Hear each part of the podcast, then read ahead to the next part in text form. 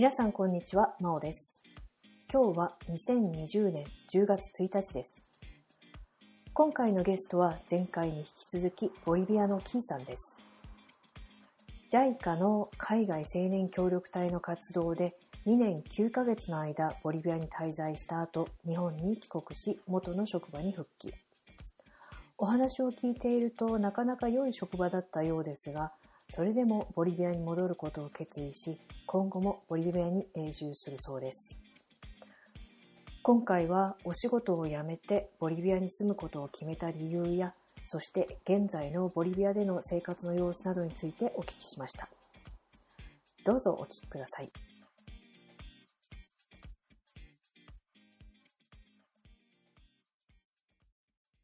Interview. Interview. インタビュー。で、そのまあ、2年間、あ2年9ヶ月の任期をまあ終えて、日本にまた復職して、まあ、帰れる制度っていうことで帰って仕事をされますが、まあ、今ボリビアにいるっていうことは、結局ボリビアにまた戻ってこられたわけですよね。そうなんですよ。それはそな、はい。なんでというか、あその理由を教えていただけますか、はい。そうですね。あの、その、国際協力活動っていうことが、その、すごいやりがいがあるなと思ったんですよね。その、はい。と、青年海外協力隊として、そのゴミの分別が全くゼロの状態から、うん。その分別するまでにこう至るあのところとか、うん。ポイ捨てが実際にこう減っていったりとか、そういうこう目に見えるその国際協力の現場っていううん。体験がすごくこう、み魅力を感じたっていううん。ところと、はい。あともう一つはそのボリビアのその文化とか生活スタイルとかがはい。すごくこう、あのいい意味でこう脱力感というか、うん。その日本日本みもあの素晴らしいとは思うんですけどもそういうこうあの責任感とかあのこうしなければとかこうスケジュールがとかそういう、うん。あのところってすごいそれがあるからこう発展して先進国だと思うんですけども、はい。そのボリビアのなんか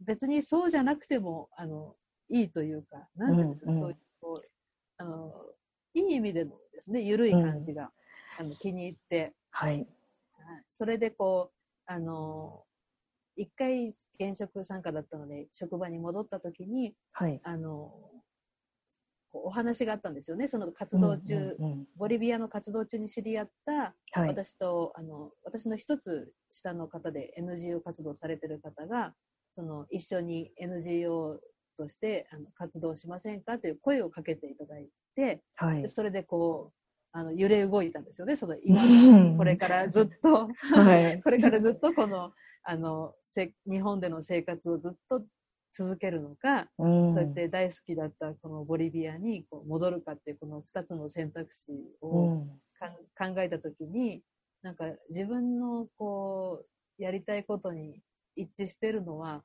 ボリビアでの生活だなっていうふうにうん直感的にこう思いまして、はい。それでこう、退職を一大決心したわけなんです、はい。はい。19年ぐらい勤めたんですけど。うん。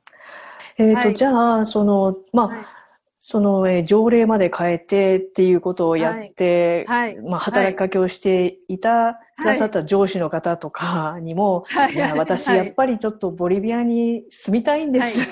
やめますはいって言いにくかなんですよ。ったです。それで、その、もうこの、えっと、一番最初にその相談をしていた部長さんは、はい。あの、もう、私が帰国した時はうん。人事異動で別の部長になっておられたんですけれどあも、あ、はい。あの、その、どんな風になってもそのキーさんの選択だから、はいその条例を作ってもらったのに退職しちゃいけないとか、全然そんなことはないから、あのあなたのの決断で、あの決めなさいみたいな感じでおっしゃはってい。くださったんですよね。いや、なんか素晴らしい方ですね。はいその、一生懸命条例も作って、だって、はい。ね、いいわば仕事に穴が開いてしまうところを行ってらっしゃいって送り出してくれつつ、かつ、はいね、また戻ってきて、やっと戻ってきたと思ったけど、また行ってきたって言ったら、はね、そういうふうに、あの、本当に相手の人生を思って、話してくださってるという、考えてくださってる方なんですね。そうですね。本当に上司に恵まれたとうん思っています。はい。うんそうなんです。うんで、そのボリビアにもう行きますって決めて、で、はいじゃあその時、そのボリビアのそのまあいいところっていうので、まあさっき日本と違って、ある意味いい意味でとても砕けてるっていうところだはいっていうことだったんですが、はい。そのはい。まあなんか、例えば食べ物とか違うと思うんですけれども、はい。そうですね。そういうことでなんか抵抗があったりとかっていうのもじゃああんまりなかったんですか？そうですね。あの、あまり抵抗がなくって、うん。というのもですね、あの、日系移民って、あの、お聞きしたことあるかもしれないんはいですけども、はい日本人の方が約まあ50 5、60年前ぐらいに、はい。あまあ、一番最初は120年くらい前なんですけれども、はい。そういうふうにこう、南米の開拓、うん。あの、としてこう、プランテーションとかするために、はい。その政府が移民を推奨してた時期があったんですよね。はい。それで、そのボリビアもあの例に漏れず、そういう日系移民の方がたくさんいらっしゃって、その味噌とか醤油とか、あのそういうこう食事、日本食とまではいかないですけど、日本のこうあの食材みたいなものは、はい。あの手に入るんですよね、ボリビア国内で、うんうんうん日本米もあの手に入るんですよね。はい。あの今日は納豆食べたんですけども、納豆も あのちょっと高いですけども、はい。手に入るんですよね。なので、そのはい。日本食恋しくはなるんですけれども、そういうふうなこう、味噌とか醤油とかはあるので、はい。こう和風のあの自炊はできるんですよ。ななので、それでこうあの食事に関してはあの大丈夫なんですけども、でもこう唯一海がないんですよ、ボリビアって。おー確かに海がないので。海鮮物が、海鮮物っていうんですか、魚とかはい魚介類、はい。はい。あのない新鮮なものがないんでうすよ。ん。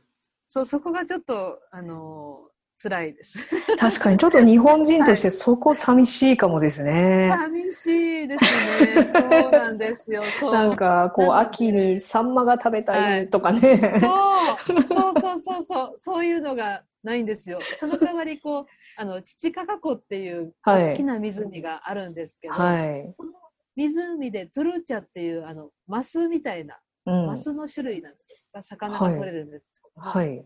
それは結構新鮮なものが食べれたりするんですよね。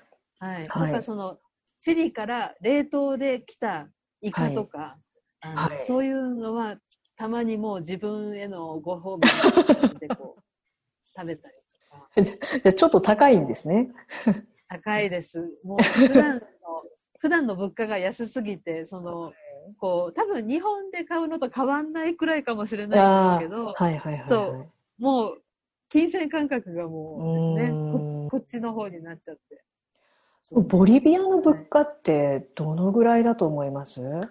その、うんまあ、物価の指数って実はすごい難しいと思うんですけれども、はいはいはい。ねえ、なんかよく日本の10分の1とか言うけど、本当にそうかってい。うと意外とそうとも言い切れなかったりするんですけれども、でも、ね。まあ、日本より圧倒的に物価は低いってことですよね。そうですね。特に、うんあの、食料、食料品に関してはすごく安くって、はい。例えば、パンとか一つ、あの、一個、うん。あのああたり7円くらいなんです。ああ、すっごい安いですね。はい。そうなんです。でもその日本みたいなあの質のふわふわしたパンとかじゃないんですけどね。うんうんうんあのでもでもそれで全然食べれますし、はいそう。あとはそうですね、野菜とかも、うんもう、あの人参が例えば30円とかでも、あのうん両手いっぱい買えたり 食べきれないですね。食べきれないぐらい買えたりとかするんですだからこう食料品に関しては安いんですけども、うんその携帯電話ですね、例えば iPhone とかははい。日本で買うのと変わらないです。10万円くらいするのはで、い。はい。もう本当にお金持ちの方とかお給料がすごくいい方だけが iPhone を持っているうん感じですね。はい。そうなんですよね。こう、結局同じクオリティのものは世界中どこでも同じ値段なんですよね。そうなんですだからよ。スターバックスとかも。そう、はいスターバックスもそうだし、例えば、すごくいはいいね、ハイアットとかそういう有名ホテルみたいなところは、やっぱり世界中どこでも何百ドルもするし、だからその、ね、レベルが変わるから値段が変わるはいっていうことなんですよね。そうなんですよ。うんはい。うんへえ。で、じゃあ食べ物っていうのは、基本的にはどういう料理なんですか、日本だとお米が中心じゃないですか。はいはい、ボリはい。ビアの人たちの主食、 staple food っていうのははい何なんでしょうか、そうですね。あの、はい主食は、あ大体ボリビア人の方は、昼食、ランチが一番、はいあの多多く食べるんですけれどうんも、うんうん。そのランチは大体米ですね。米とか、お米、あの、はい。トウモロコシはい。とかの,、の茹でたやつとか、じゃがいもとかあるんですけれども、はい。その、大体こう、スースープとし、あの、なメインがちゃんとコースというかですね、うん。どんな食堂に行ってもスープとはい。あのメインメインディッシュがあるんですよ。ちょっとすごいと思うんですけど。そう。はい。で、そのスープの中に、はい。あの、こう、小小麦が入ってたり、あの、米が入ってたりしますし、はい。そのスープの付け合わせで、じゃがい、あ、じゃがいもじゃない、あの、トウモロコシが茹でたものが付け合わせでついてたりとか、はい。で、そのスープを食べた後にメインディッシュが来るんですけど、そのメインディッシュの中にも、その米が入ってたりとか、じゃがいもが入ってたりとか、はい。結構炭炭水化物が結構多いなっていう。ちょっと太りそうですね。そうそうですよ。気を許すと。はい。太り、そうですよ。本当に。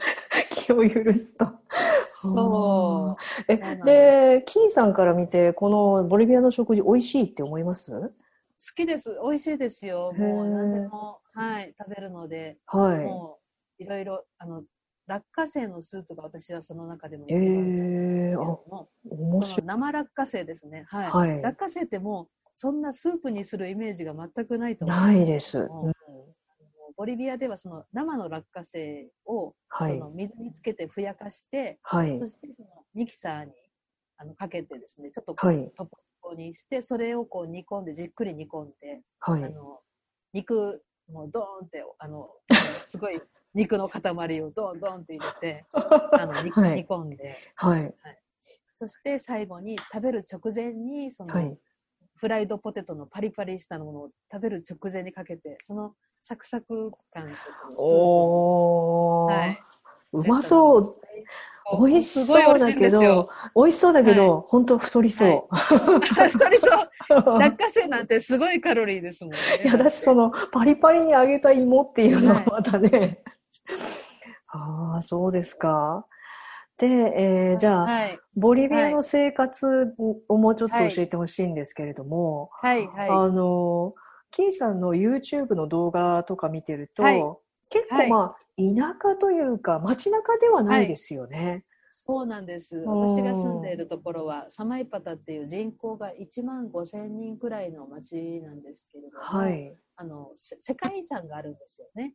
えーそうですか？はいあ。の、はい。観光客は結構多い、あの、多いようになってるんですよ。その他の町と比べて、はい結構。外国人観光客がたくさんいらっしゃるので、うんそういうツーリズムのあのお店だったりとか、はいあ。の、おしゃれなカフェとかですね、レストランとか、はい。他のボリビアの、私が協力隊の認知だったところは、そのサマイパタから1時間ぐらいしか離れてないんですけども、はい。もうそこ、そことその全然雰囲気が違いますね。おしゃれうなん街だなって思います、いや、なんかあの、YouTube 見てて、すごい風景が可愛いんですよね。そうですね。えーやっぱそれはそういう観光地だってこともああるんでしょうかね。そうですね。うんあの、観光地だっていうこともあると思います。基本的に、その、はいあの私があの住んでいるあの部屋をあの YouTube の中で公開してるんですけども、お家、はい。はい。公開するんですけども、そこはすごくこう、あの可愛い別荘地みたいな、そういうデザインなんですけども、はいこ。れもその大家さんがボリビア人で、あのうん。その、なんて言うんでしょう、その経験、多分海外とか出張されてる経験からこういうおしゃれな、あの、うんカバーニャ、カバーニャじゃない、あの、はい別荘地になってるんですけど、普段のボリビアの家っていうのは、はい。あの、こういう感じではなくって、はいもう片方にしか窓がないとかですね、いなん入り口の横にちっちゃい窓が一つある。はい。あんまりと、かあんまり意味がない。そうそうそうです。風、風通しが悪いみたいなはい。感じの、あの、お家が多いんですよね。だけど、まあ、瓦屋根は瓦屋根でずっと、あの、はい。この辺の地域はあの統一された色のちょっとレンガ色のですね瓦屋根でかわ,、かわいい感じっていうのはうん。一緒なんですけれども、うんうんうんあの内装のデザインとかは違いますね。うん。なんかこう、風景も独特ですよね。ちょっとこう、乾燥した感じで、そうですね。もう自然が近くって、はい。あのアンボロ国立公園っていうあの結構すごい広いあの、うん。国立公園が自然保護区みたいなところがあるんですけれども、はい。そこのすぐ近くなので、はい。空気も澄んでいるし、うん。そうやって保護保護されてるから、まあ、あのあんまりこう高い建物もボリビア全体見てもその大体ないんですよね。低い建物が多いうん。うん。うん。ところもあって、はい。なんかこうほっとするとかちょっと絵本に出てうきそうなん雰囲気もありまうんうんすし、そうですね。あとは星も綺麗ですねすごえく。えはい。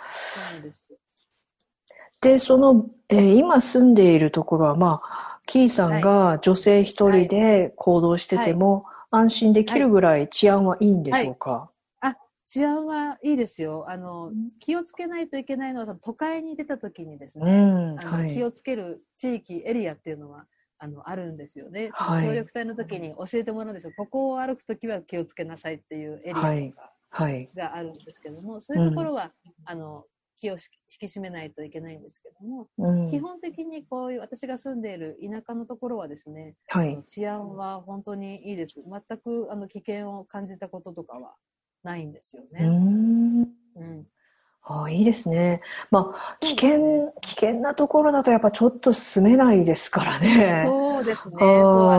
南米のイメージが結構あの危険なところっていうイメージあ、がああると思うので、はい。確かにそういうこう都会のところで、はい。えー気をゆあの日本人ってやっぱりこうイメージがお金持ちのイメージがあるので、うん。あとこう優しいというかほんでわり、すね。ふんわりした雰囲気なので、はい。わかるんですよ。その私が見てもわかります。ああの方日本人だなってうん外から見てわかっちゃうんですよ。はい。そうなるとこう目をつけられて、うんそれでこう対象対象になっちゃうんですよね。目をつけられて、は犯罪対象になる。それをまず予防からするっていうのが大事なんですね。この私は気を引き締めてこうあの犯罪に遭いませんよというか、はい私は気をつけてるよっていう雰囲気を出しておくと、はい。あのあの人はちょっと狙えないなみたいうな感じん。なっちゃうので、うん。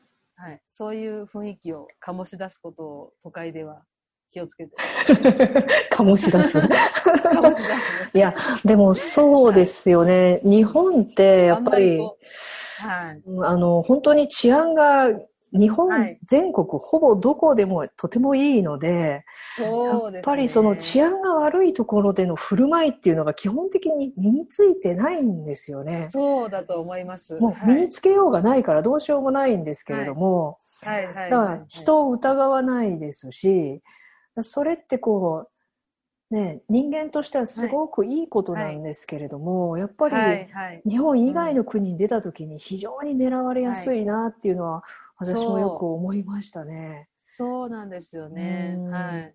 だからこう、カバン、大事なものは、あの、体の前に持ってきておくとかですね。うんこの、大体こう、後ろにこう、あの、やる人が多いと思うんですよ。バッグとかの、はい。こう、口をですね。その、あの、ファスナーのある方をこう、お腹側に持ってくるっていううん大事ですし、あと、うんあの、あんまりこう、ニコニコ笑いすぎるんじゃなくて、はい。こう、ちょっとこう、無表情じゃないですけど、ちょっとこう、はい厳しい感じを出す。はい。なんか厳しい感じためにはこう、うんあんまりヘラヘラしちゃいけない。確かに。はい確かにそうですね。はい。はい。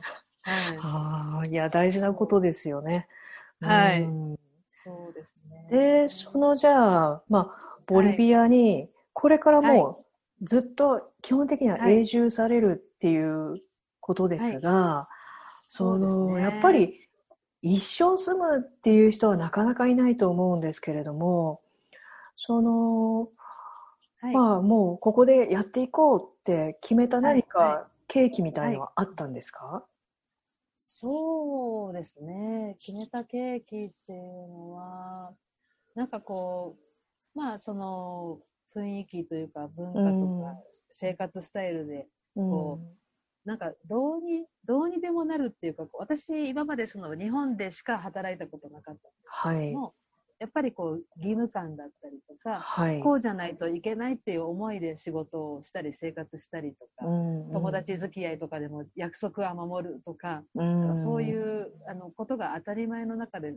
育ってきて、はい。でそのこうボリビアでのこのいい意味でのこのゆるさですね。なんかうこう、ん。約束してても、はいな。んかあの変わっていいし、はいそ。のなんて言うんでしょう。なんかこう何か途中で何かが起こっても自分たちでどうにか解決するっていうか、その、うんなんて言うんでしょうね。なんかこう対応力がすごいですうよねん。まあ、要は柔軟ってことですよね、そうですとね。そうね。ですね。柔うん軟性が私はこう素晴らしいなとはい。思っていて、うんで、こういうあのところにこう、あのどっぷり浸かりたいなというふうにこう思ったのが はい。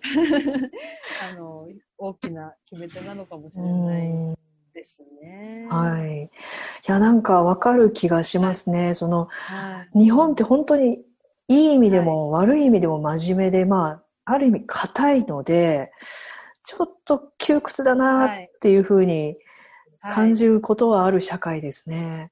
そうですね。そうなんですよ。じゃあ、うん。まあその、それはボリビアのいいところだと思うんですけれども、逆にはい。それでもう、はい。もうってこう、怒るようなこともやっぱあるんですか？もうやってよみたいな。そうですね。もう本当特に日本から来たばかりの時にしょっちゅうあったんですけれども、なんか、はい。やっぱりこう、その緩いところの、はい。あの、いい意味でも緩い、悪い意味でも緩いところでの、その、はい。なんて言うんでしょう。あの約束、例えばしてても、はい。あの、来れなくなったら、その連絡するじゃないですか、日本だったら。はい来れなくなったとか、なんか一言言うじゃないですか。はい。でも、私が聞くまで、あの、言わないんですよね。連絡来るまで。来ないけど、どうなったのと、いや、ちょっと来れなくなったとか言っうんですてよって。そう、言ってよって思いますよね。確かに。それとか、その、そう、友達と、あの、一緒に例えばいて、で、はい。もうひ、あの、他の友達から連絡来て、はい。今、どこにいるんだみたいな、こう約束してる風な感じなんですよね。うん、で、あの、全然5分で着くとこにいない、1時間ぐらいかかるようなとこにいるのに、あと5分で着くからって言ってて、絶対着かないって、すごい適当。適当に言ってて、あ、これがってこう目の前にして、はーってこう、聞きながら思うところが、なんかこう、まだこの、なんていうんですかね、はい。あの時間のルーズさっていうところのこの、だいぶ私も緩くなったんですけど、はい。あの、はい、そこがついていけない時もありますね。はい。そうなあんですよ。の、まあ、はい。多分日本の人がどの国に行ってもそれははい絶対壁に、こう、その壁にぶち当たりますよね。そうですね。そうだと思います。もう、おそらくうん先進国ですら、もうちょっと緩いですからね。はい。そうもうね日本で5分って言ったら本当に5分だから、そうそうそうそうそう。うん そうなんですよ。ねえだから、なんかこう、もっとこう、5分、3時って言ったらもう3時半まで3時みたいな、ざっくりと。ざっくりね。はい。そそうですそんな感じですよね。どはあはあはあ他の。はいうんで、あのまあ、ボリビアでの生活の様子を、まあ、YouTube とかで配信されて、はい。発信されてますけれども、こういうや,、はい。はいやってみようって思ったきっかけとかってあったんですか？そうですね。なんかこう、去年の10月くらいから始めたんですけど、はい。あの、その頃って、あのボリビアの大統領選の後のその混乱で、はいも。う道路封鎖が起こって、もうどこにも行けなくなったんですよ。はいもう何何にもできなくなって、すごい時間だけが、あの、はいあるようになっちゃって、はい。それで、あの、YouTube とかをこう見始めたんですよね。はいあの、Wi-Fi はあるので、私のうちにですね。はい。そうすると、あ、じゃあなんか、私もやってみようかなってちょっと、そういうふうに気軽に思ったんですよね。はい。でこうボリビアのことを、まあ、紹介するチャンネルだったら、うんなかなかその日本人の方でボリビアに住んでる方も、まあ、あの少ない、だから情報量が少ない地球の裏側だし、そうですね。少ないだろうなと思って、うんそういうこうボリビアのことを紹介するチャンネルがいいなと思って、最初はそのボリ,、ボリビアチャンネルみたいにしてたんですよね。うん、で、その物あの物価だけに絞ってその、はい。ど動画を配信したり、うん、観光地の動画とかを最初はやってたんですけど、はい。なんかそうこうするうちに、なんか Vlog っていう、あのはい。その日の、その日の一日のルーティーンというか、起きて買い物に行って、うん、あの買い物の様子とか、はい、あのそれで家に帰ってきて、あのこんなあの自分でやってることとか食べたりとか、そういうのをあのアップしだすと、なんかそっちの方がなんか人気があって、その動画、観光地の動画よりも。あ、そうなんですか。うん、そうなんですよ。だからこのはいボリビア暮らしっていうのがどんなものかっていうのは、はい、あの、求められてるんだなという私の場合はですね、私の動画の場合はそうなんだなと思って、はいそ、れで今はその Vlog っていうのをやってますねう。んそういうひ日々の生活みたいなことをはい。アップしてます。はい、あ、そういうものなんですね。面白いですね。そうなんですよう。ん意外と。はい。なんか特別なことをアップしないといけないのかなと思ってたんですけど、うんだ。からなかなかなかこう、あの、なんか旅行に行けなくてどうしようかなと思ってた時に、そ うはい。やって、はい、それであの買い物行きますとか言って買い物うん、行って、うん。で、八百屋さんとかで野菜買ったり、お花買ったりとかはい。してるのを、あのアップすると、うん。なんかすごいココメントがたくさんいただけるようになったりとか、そうボリビア、元ボリビア出身で、ボリビア人で日本に住んでらっしゃる方とかがコメントで、あー。な懐かしいですって書いてくださったりとか、はい。親御さんがボリビア人だけど、ボリビアに行ったことない方とかで、うん。自分のあの親がボリビア人で、あうんこういう国なんだっていうことが分かってすごく楽しいですとか、うんそういうコメントをいただけるようになって、うん。ああ、なるほど、なんかこういうのでいいんだっていうのをうん。学び始めました。確かに、あの、私もいろんな国に行ったんですけど、やっぱりその観光地のことって実は大して面白くないんですよね。うんうん。で結構なんかね、印象に残ってることってな本当に何でもないことだったりとかするんですよね。はい。はい。もう本当になんか普通の、ね。もう泊まってる場所のすぐそばにある商店で毎日買い物をしていた様子とか、確かにはい。そうういうのを思い出して、なんかはい。すごい空気感みたいのを感じる時があって、はいやっぱりあの、いろんな、本当にもう今、うん。いろんなビデオとか、番組とか YouTube で観光地なんていくらでも見れちゃうんだけど、そういう、まあ、あの、現実の生活みたいなところをはい。見せてくれるっていうのはすごく面白いと思います。そうですね。ありがとうございます。なんかそういうのに最近気づきました。いや、なんかその、キーさんの動画はいくつか見させていただいたんですけど、見てて、はい。なんはいかこうね、その、はい。すごいね、あ、こういうとこなんだなーって思ったんですよね。例えばこう道路のはいそのはい舗装があんまされてない感じとか、はい。はい。でなんかはいはい何何もやってないような人がなんとなくうろちょろしてる風景とか、こうで車が少ないとか、はい。はい。日本と違うわけですよいろんなことが。そうですようん、ね。でそれがなんか見ててあこういう国なんだなーってこう漠然とだけどもっとはっきり逆に実感として感じられるような気がして、はい。うんはいそういうとこはきっとすごい面白いんだと思います。ああ、ありがとうございます。はい嬉しいです。ぜひぜひ続けていただきたいですね。はいはい。続けようと思います。じあ、ゃあ、えーはい今後、まあ、これからというか今後ですが、やはいってみたいなっていうか、取り組んでいることとかってありますか？そうですね。私は、あの、今、その NGO のボランティア事業っていうのが休業中で、はいあ。の何もしてない状況なんですけども、はいあ。の、もともとはそうやって環境教育団員だったことから、はい。あの生ゴミから作る堆肥作りっていう技術を、あの技術保管研修で学んだんですよね。はい。でそそれがすごく私の中で役に立っていて、うんそのか活動の時もそうでしたし、はい、であの今でも個人ページで Facebook のページでコンポストアドバイザーのページを立ち上げていて、はい。その日本人の方も相談を受けますし、はいボリビアの、あの、ボリビア人とかアルゼンチン、スペイン語圏の人たちからも相談を受けたりとかして、ああ、はいで。で、それでその家庭用コンポストっていうのが結うん構、うんうんあの、普及してきたように思うんですよね。はい。そのまあ、コロナウイルスだったということもあって、家にあのステイホームの時間が多くなって、家で料理を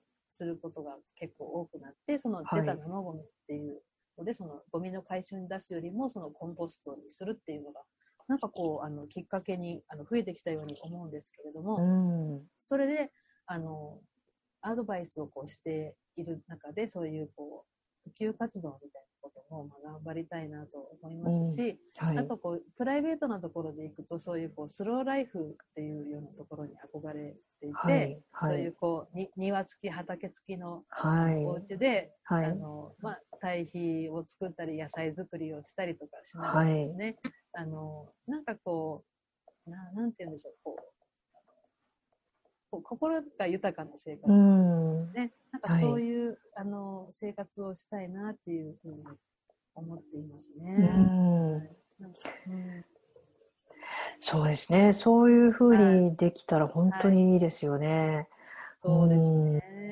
その今、まあコロナの状況の中で、何はいかその大きな変化とかってありました？周りで。そうですね。周りで私の友達とかは、その、はい。あの日本人のあの隊員の時の同期が3人ボリビアに住んでるんですけれども、はい。移住というか、まあ、一時的に来てる人もいますけど、はい。私ともう一人はもう永住したくて来てるんですけどはい。そその子たちが、あの、結局、まあ、仕事がなくなってというか、休業を言い渡されて、はい。あの、どうしようかなっていう時に、うん畑を始めたって言ってるんですよね。はい。で、それでその、もう全くの初心者だけど畑を始めたから、はい。な何からすればいいかっていうことで、はい。なんか、私に聞いてきて、で、うんじゃあ、その、もうカチッコチの、あの、粘土質の土地なんですはいけど、。はい。じゃあそこ、それをふかふかの土地に頑張ってやろうって言って、うん。はあい。の私もすごいなんか、野菜作りって私まだ、堆肥作りはあの頑張って、500人くらいに教えてきて、あの経験あるんですけど、野菜作りっていう経験がないので、うん私も一緒になって、はい。あの、なやってるっていうか、遠隔ですけどね、一うんうんすごい遠遠いところに住んでるので、はい。あの、一緒になって、こう、一生懸命堆肥作りから、こう、落ち葉を、なんか落ち葉堆肥作ってはい。うんうんうん牛糞拾ってきたとかで牛糞堆肥作ったりとか、なんかそういうのってこう、なんかこう、楽しいですね。んうんうん。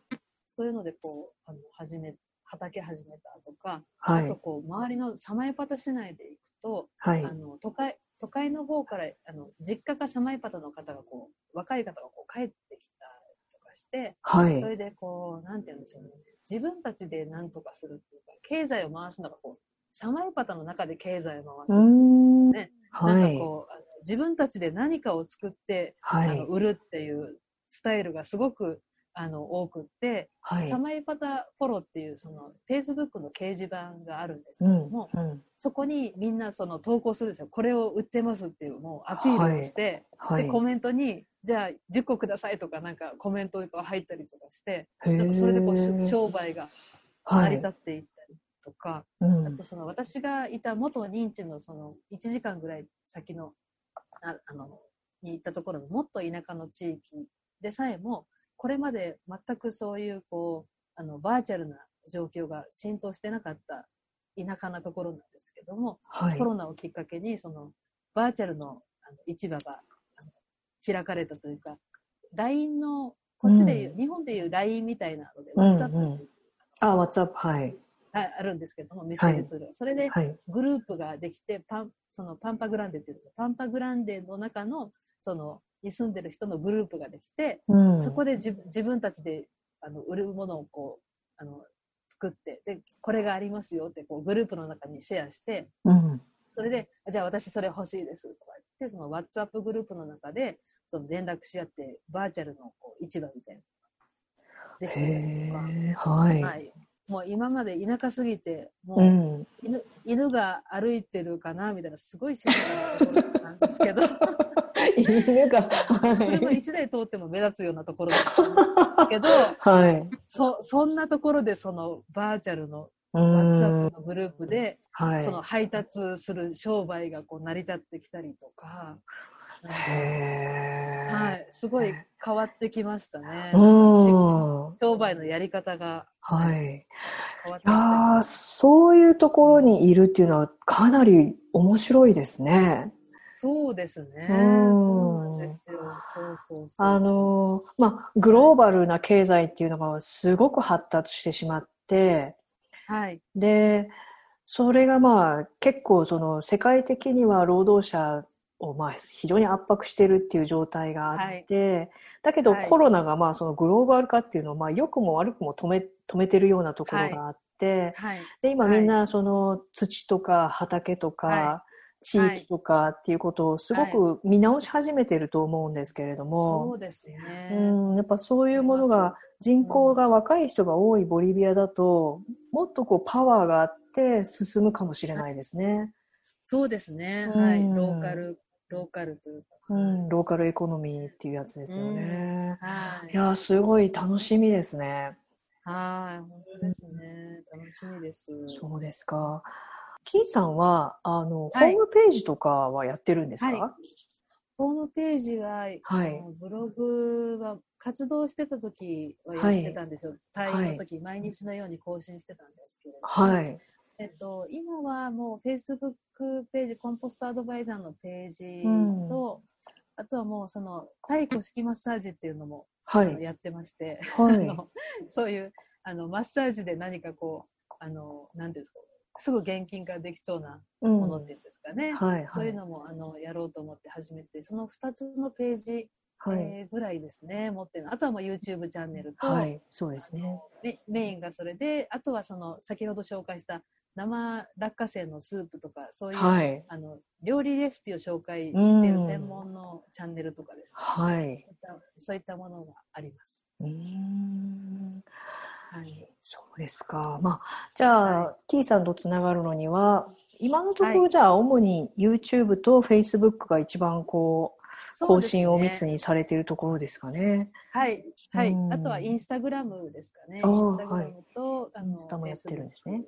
はい。YouTube ですね。はい。はいわかりました。じゃあ、ちょっとあの、はいキーさんの会の概要欄にこれら全部を貼っておきたいと思います。ぜひぜひ、はい、お願いします。はい。今日はどうもありがとうございました。あありがとうございました。は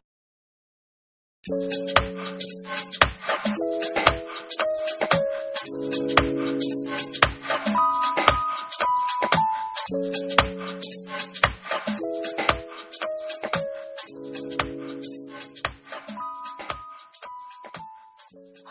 いかがだったでしょうか？え私自身、一度はアメリカに永住を決意して7年以上住みましたが、外国に住むのはやはり容易なことではありませんでした。その一方で、日本にはない良さがあり、こちらにあるものは向こうにはなく、向こうにあるものはこちらにないという状況があり、なかなかどちらが良いと言い切れるものじゃないなと実感しました。いろいろな状況から私自身は日本に戻ってきましたが、そんな自分自身の経験からも、キーさんがボリビアに永住を決めた気持ちもまたわかる気がします。キーさんの場合は、ボリビアにいる方がよりこうありたいという自分に近づけるのではないでしょうか。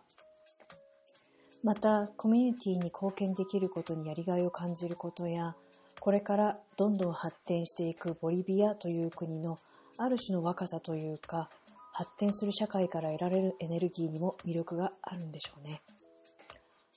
さて、次回は静岡県浜松町の鈴木ファームから鈴木重文さんをゲストにお迎えしていろいろお話を伺う予定です。どうぞお楽しみに。